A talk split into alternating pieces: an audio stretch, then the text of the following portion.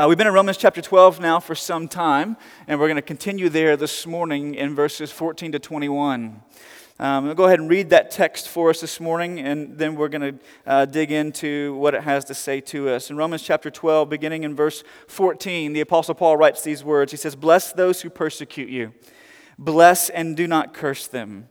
Rejoice with those who rejoice, weep with those who weep, live in harmony with one another. Do not be haughty, but associate with the lowly. Never be wise in your own sight. Repay no one evil for evil, but give thought to do what is honorable in the sight of all.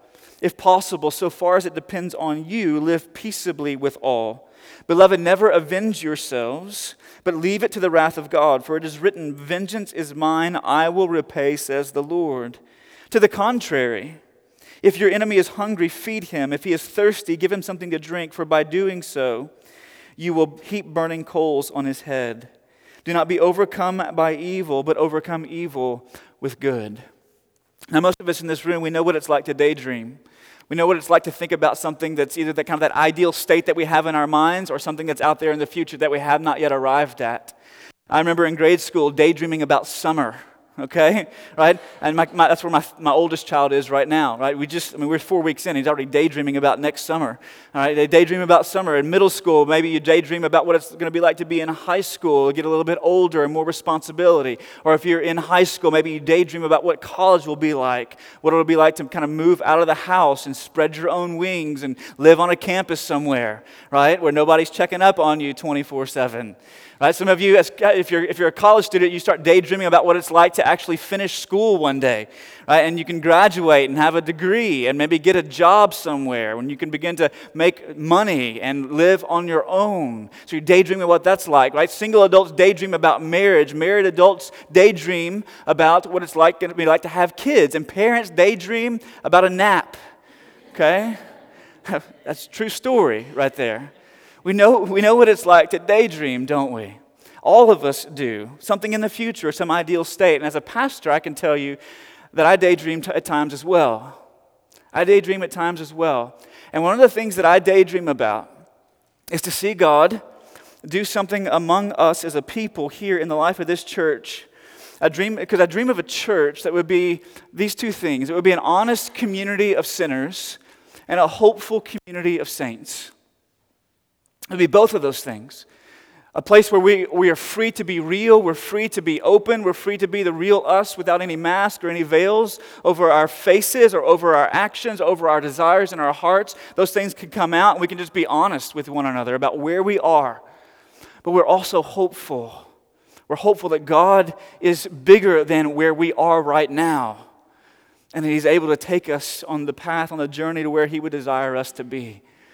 And so I dream of God raising up an honest community of sinners and a hopeful community of saints here in this church. And I want to be a little of both with you this morning. I want to be honest with you and hopeful with you.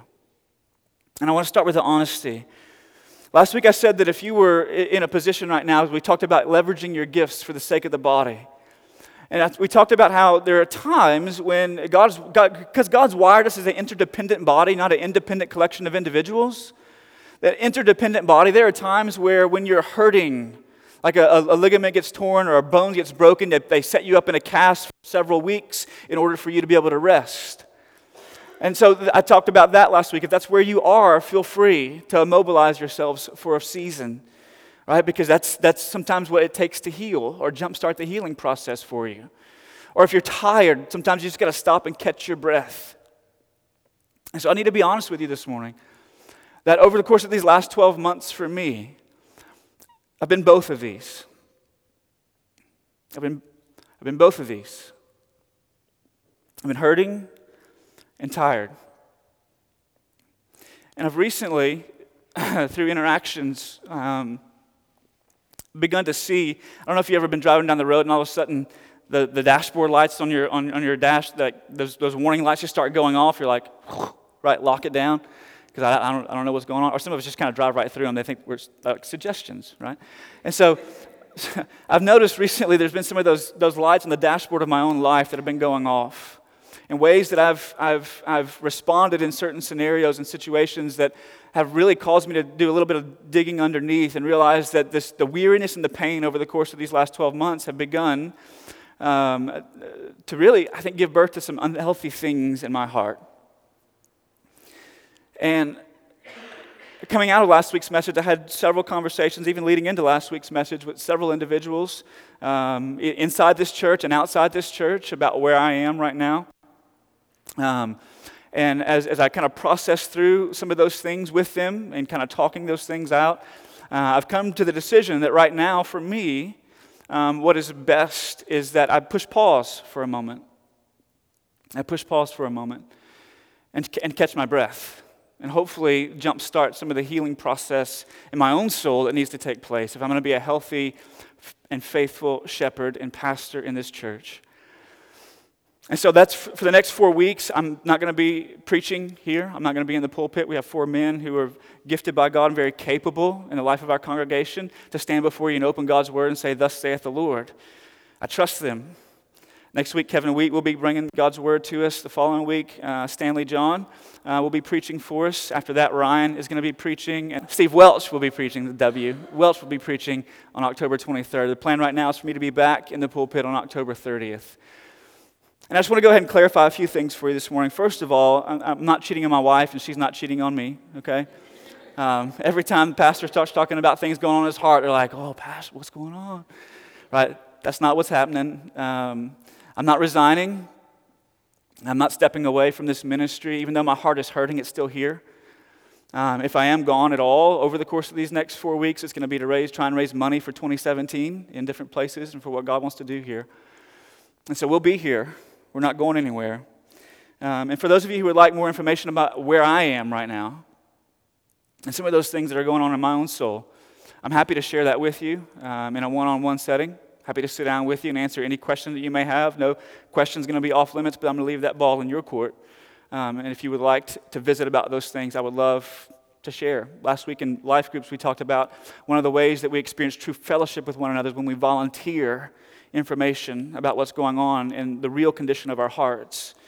And I'm happy to do that with anybody who calls this church home. So I just I felt like I needed to be honest this morning. Because I, I want to see a place, God, to, to make this church a place where the real condition of our hearts is able to be shared. And we don't have to wear a mask any longer. And we don't have to show up on Sunday mornings and pretend like we're okay whenever really inside we may not be. I would love to see God create an honest community of sinners at Redeemer Church. Now, if you're here and you're a guest this morning and you're like, whoa, man, this is a, this is a little much, like, I get that. I do. I do. And there may be people who have been here for a long time who are still uncomfortable with some of the things that I've said this morning. And, and, and I think a part of that is because the pull of our hearts is that we want a leader like Saul. Right? We want one who stands head and shoulders above everyone else. We want someone who's dynamic and has everything together, not someone who is human. and if you're looking for a leader like Saul, then this may not be the place for you, but if you're looking for another human being and a place to be safe and to be real, welcome. Come and join us. So I need to be honest this morning. But I also want to be hopeful because I still am. I still dream of a church. I still dream of a church that God would use to set deep roots and grow wide, strong branches in this community, where the gospel would flourish, where the good news of Jesus Christ living in our place, dying in our place, rising from the grave, ascending to the right hand of the Father, one day returning to receive to himself all who are his own, where the gospel would set deep roots and it would grow strong branches in the nuclear radioactive power of New Testament Christianity, it would begin to choke out the presence of nominal North Texas Christianity. It would begin to choke it out and begin to replace it and one of the ways that I dream of this happening is that I dream of a church where God would raise up a people whose faith moves from the private spheres of their lives to the public spheres of their lives.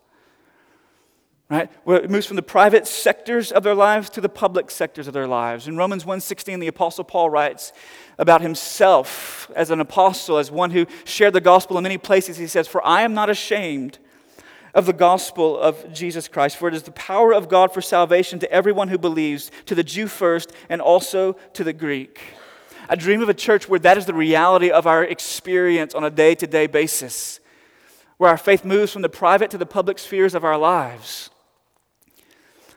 See, where, Christianity is not a privatized faith, but a public one it's a public faith that doesn't just gather in a building on Sunday mornings for two hours, but it's a, it's a, it's a public faith that influences and infects the other 166 hours of every week that we have. So, all 168, right? All 168 hours of the week, our faith would influence and infect the things that we do.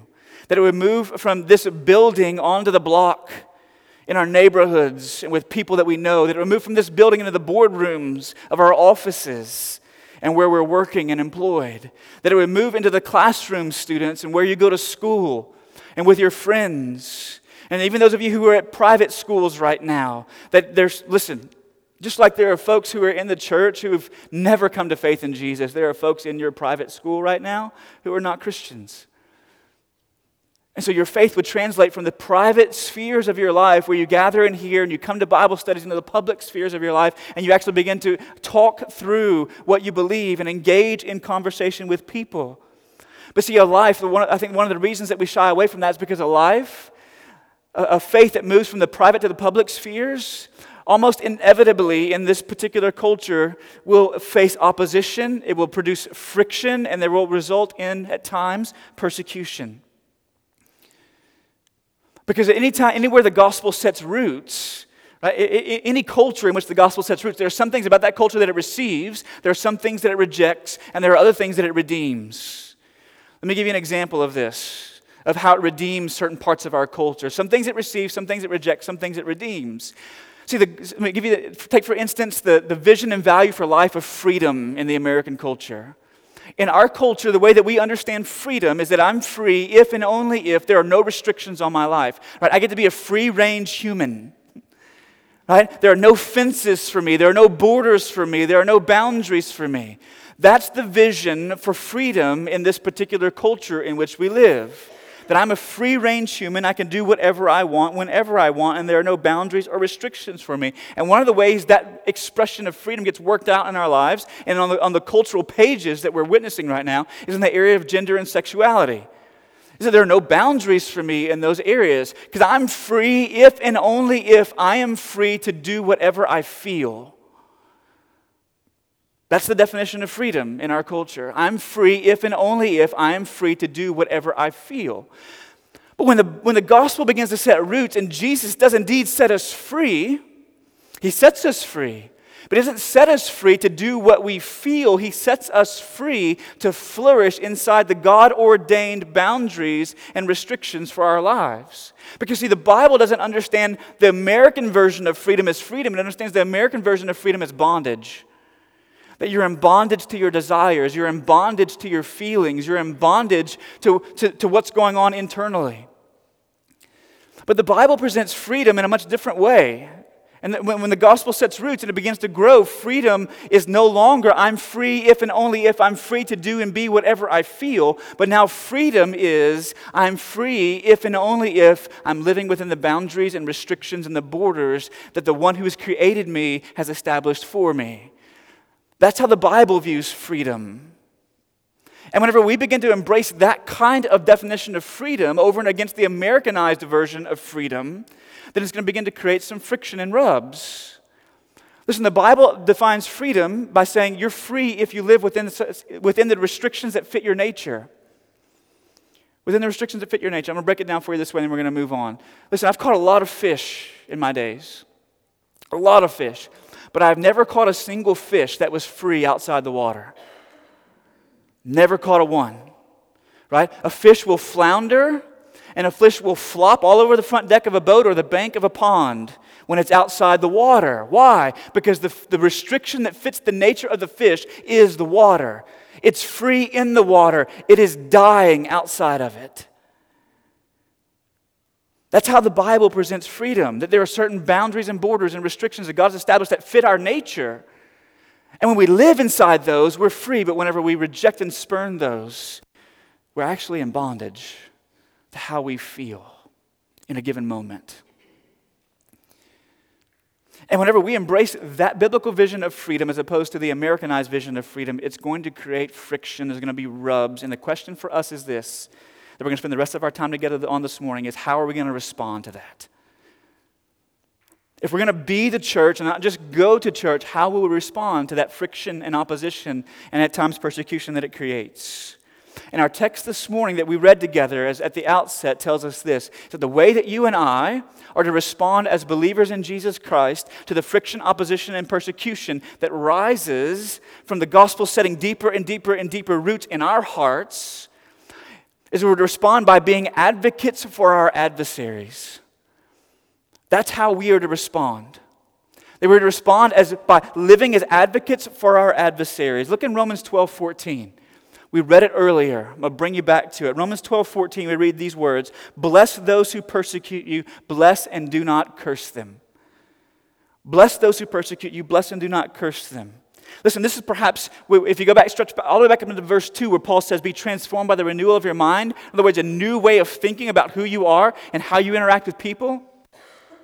This is one of the prime indicators that our way of thinking is being renewed.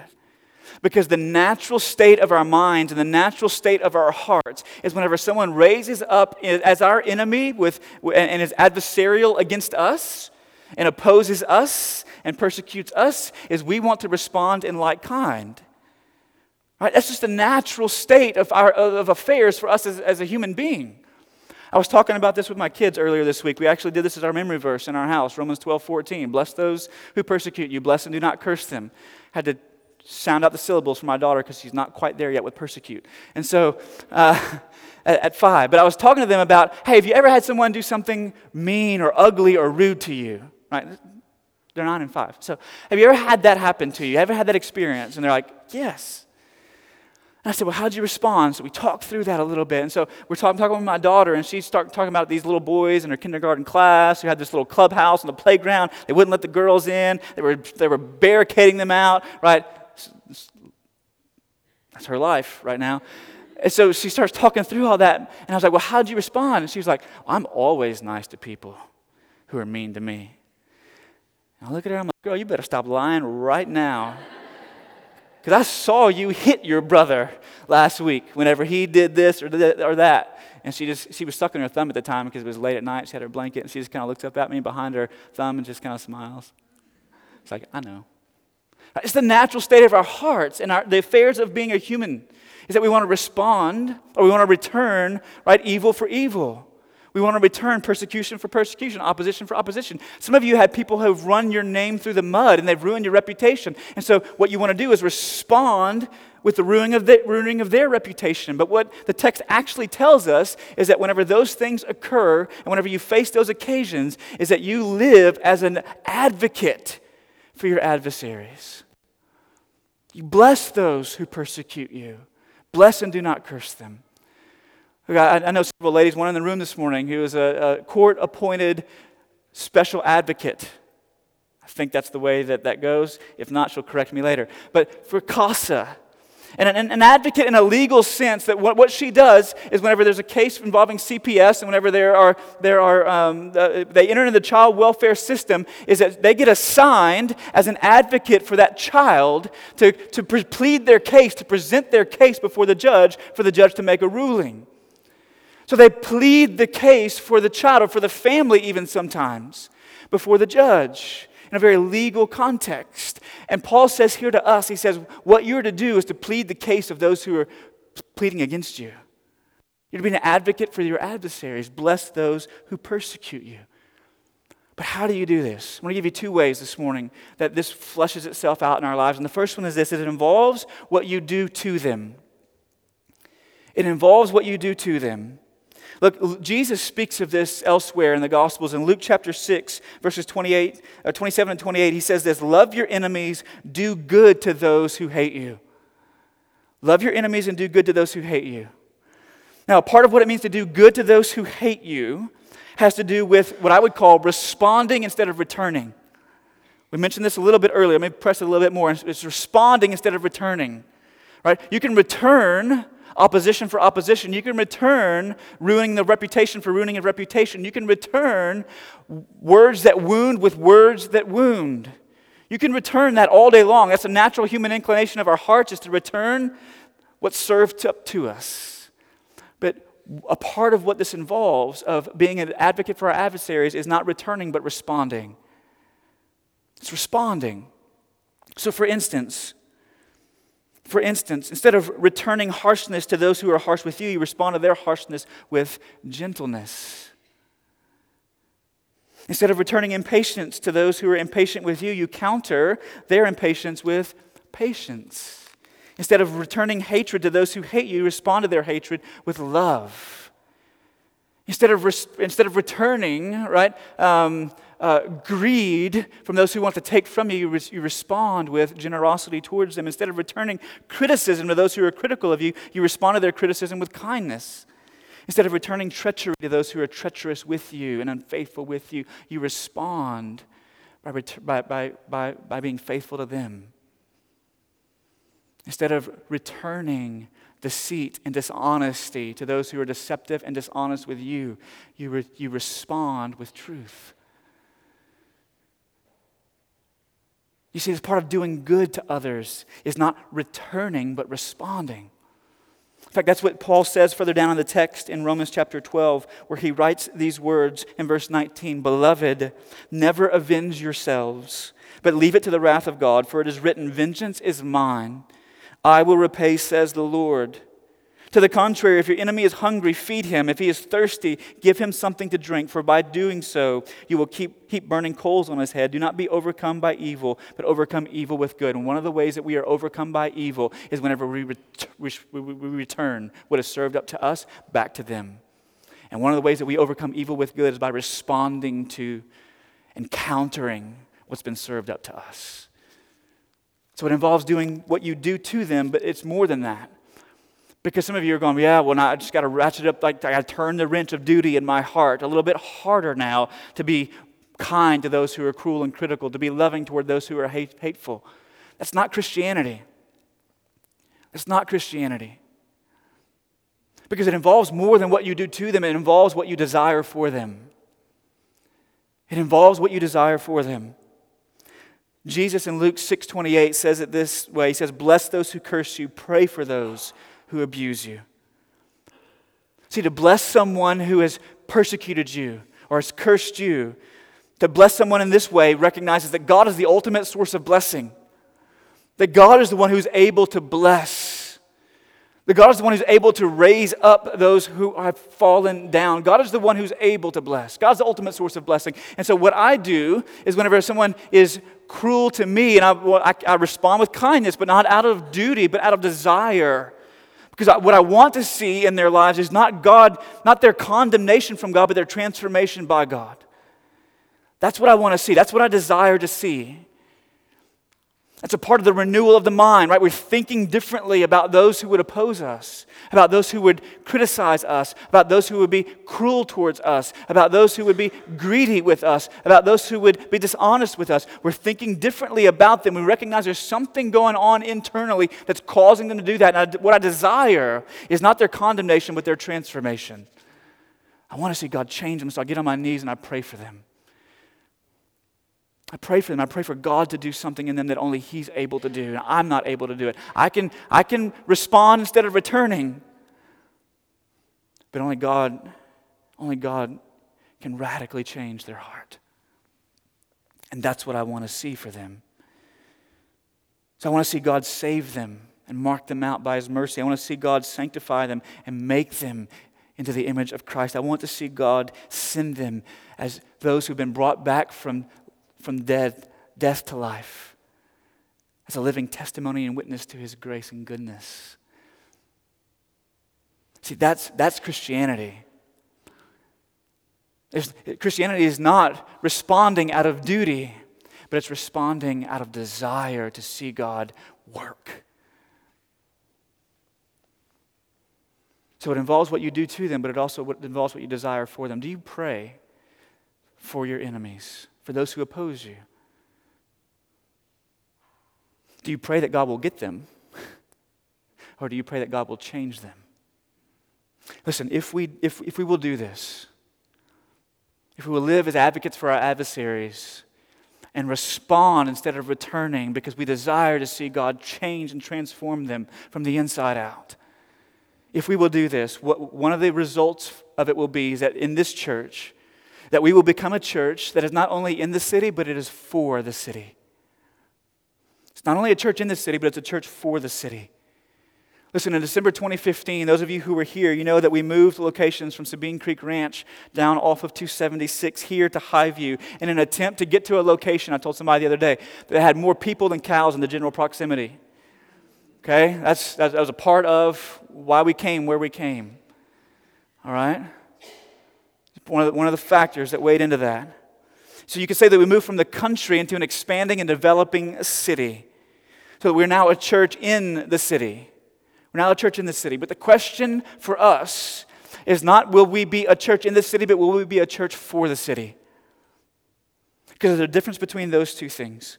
See, we can change our zip code and still be very unzealous to see God work.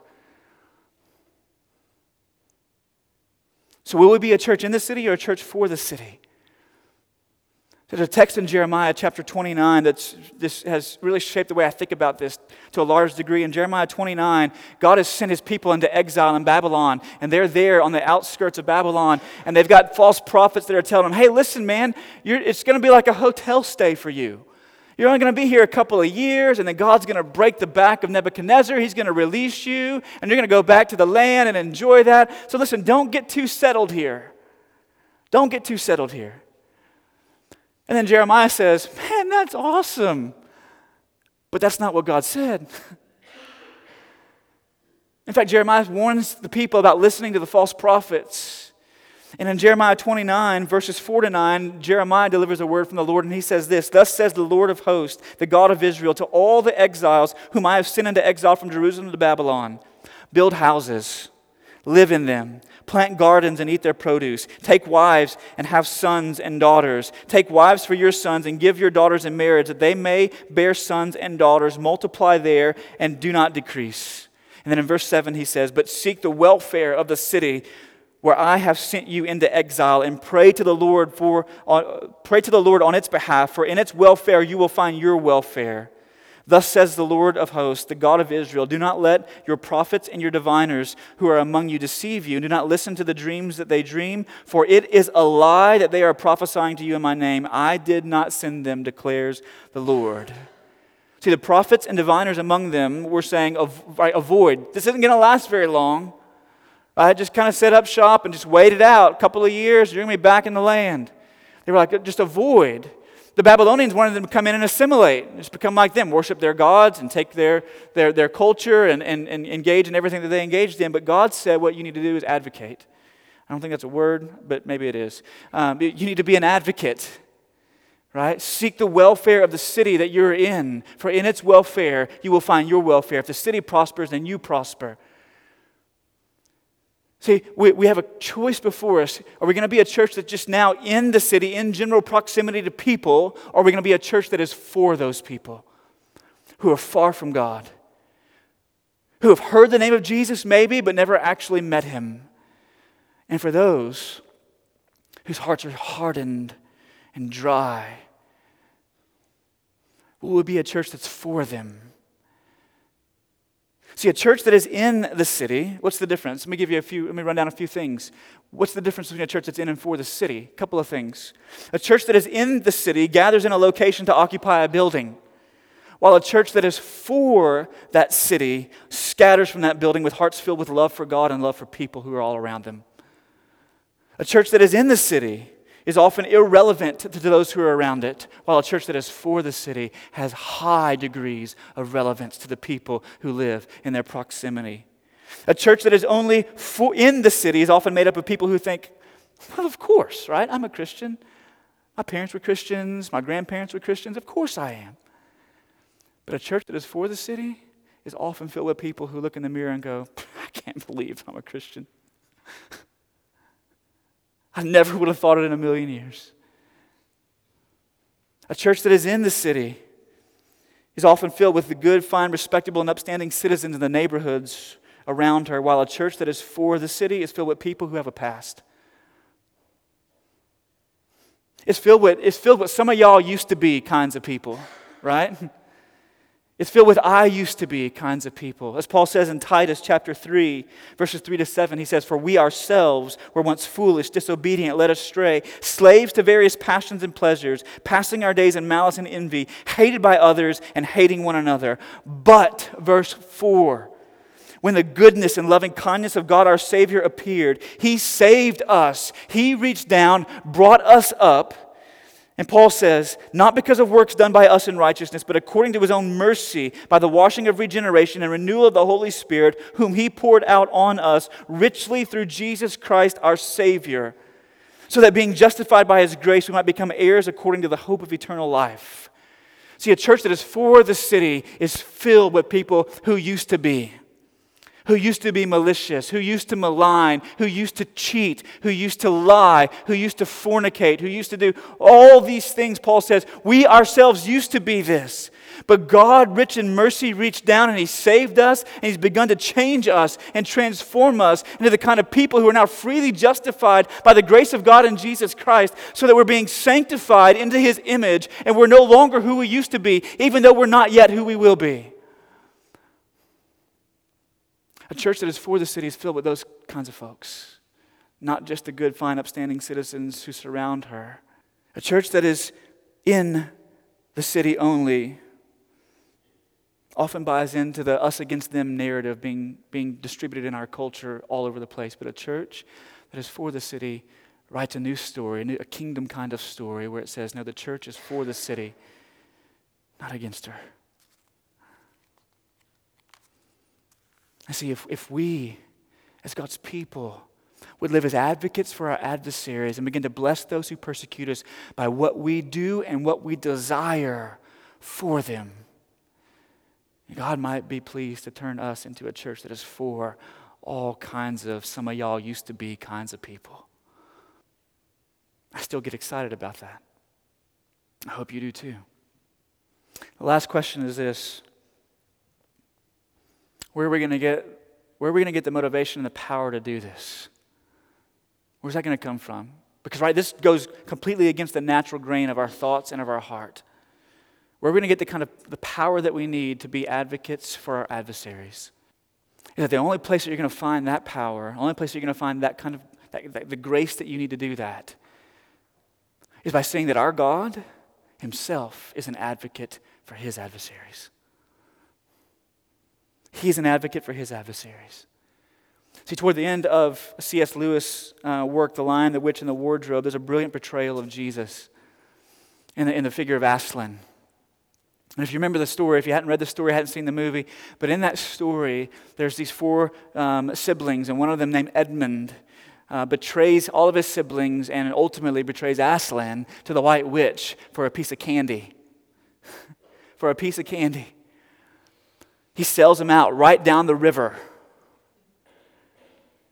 And because of his sin against his brothers and sisters, and because of his sin against the king of Narnia, Edmund deserves death.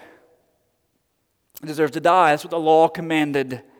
And so the white witch comes rolling in with all of her entourage there in front of Aslan and all of his army. And she demands the blood of the child. She demands the blood of the child because the law demands the blood of the child. And Aslan, in all of his splendor and grandeur and might and power, invites the witch into a side conversation in which they wrestle through what's going to take place. And at the end of that conversation, Aslan makes the announcement the witch has renounced her claim upon the blood of the son of Adam. And everyone rejoices but they don't know why. And I, I, love, I love the scene and the way that the movie depicted it. When the witch turns as she's walking away and says, How will I know? How will I know that you will be faithful? How will I know that you will uphold your end? And when you read the book, it doesn't have quite the same dramatic effect, but in the movie, he opens his mouth and he just roars this earth shaking roar as he speaks on behalf of the one whose place that he would take. And she turns and walks away. You see, as the story unfolds, then he is led to the stone table and he is bound and he is shaved. And the white witch raises, uh, raises the dagger and drives the stake through his heart. And he breathes his last. See, Jesus was an advocate for his adversaries. Do you know that he was that for you? The Bible tells us that he was. 1 John chapter 2. The apostle writes these words My little children, I'm writing these things to you so that you may not sin, but if anyone does sin, we have an advocate with the Father, Jesus Christ the righteous. He is the propitiation for our sins. He turned aside God's wrath for our sins. He absorbed the debt that we owed and paid it in full. Listen, when we were uh, caught red handed as criminals in the courtroom of God, what God did when we hadn't the money to pay for a defense attorney is that one was assigned to us.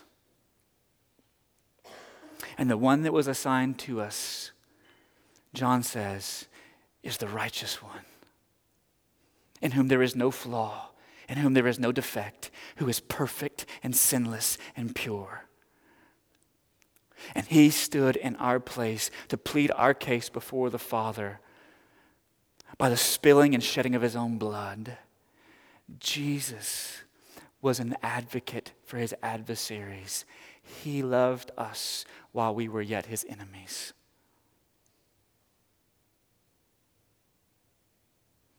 And so this morning, the only place that you're going to find the power, the only place that you're going to find the grace that you need is by seeing that our God is one who pleads the case for you. He has pled for you. Will you plead for them? If you're here this morning and you're not a Christian, I want to close with these two things. If you're not a Christian, and you listen to this, you're going, man, that sounds, there's no way that I could do that. And you're right. There's no way that you could do that. There's no way that you can do that to live as an advocate for your adversaries. You can't. Not apart from, not apart from God changing the internal structures of your heart as you come to trust Jesus Christ. That you see that He was your advocate at the cross and you come to trust Him and you come to treasure him above all things. Have you ever crossed the line of faith? You don't even know maybe why God brought you here this morning, some of you.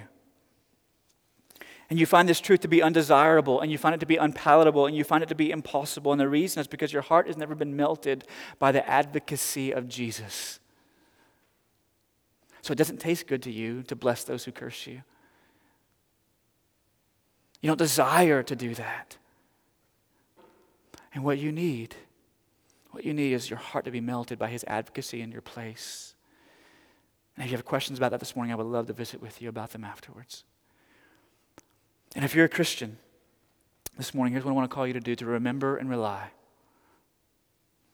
Remember that there is one who stood in your place, one who died in your place, one who lived in your place, one who's risen from the grave, who now plead, his blood pleads your innocence before the Father. And rely on his grace. Because if you're a Christian here this morning, that whenever this word goes out, there's a desire that has awakened in you, but you go, you know what, I'm incapable of, of myself of doing this. And you're right, you are. But the Holy Spirit is able. The Holy Spirit is able to produce change and even and dig up the, even the most hard and fallow ground. If you find that desire within you to do this, remember, rely. Let's pray together. Father, this morning, I thank you personally for the advocacy of your Son on my behalf, that he pled my case. when I was caught red handed as a criminal and brought before you as the judge, that your son stood as my attorney and that he defended me with his very life. And God, there are those in the room this morning who have never who have never crossed the line of faith and they never come to trust in Jesus, they never come to treasure Jesus. I pray this morning that you might save them not according to their works of righteousness, and that their story three years from now would be that they, they were someone who used to be. And Father, for those of us in the room who are right now those who used to be, every day would you help us remember that you defended us even while we were your enemies so that we would not return evil for evil, but we would overcome evil with good by responding out of a changed heart with a changed mind. And that we would rely upon your grace to do so. We pray in Jesus' name. Amen.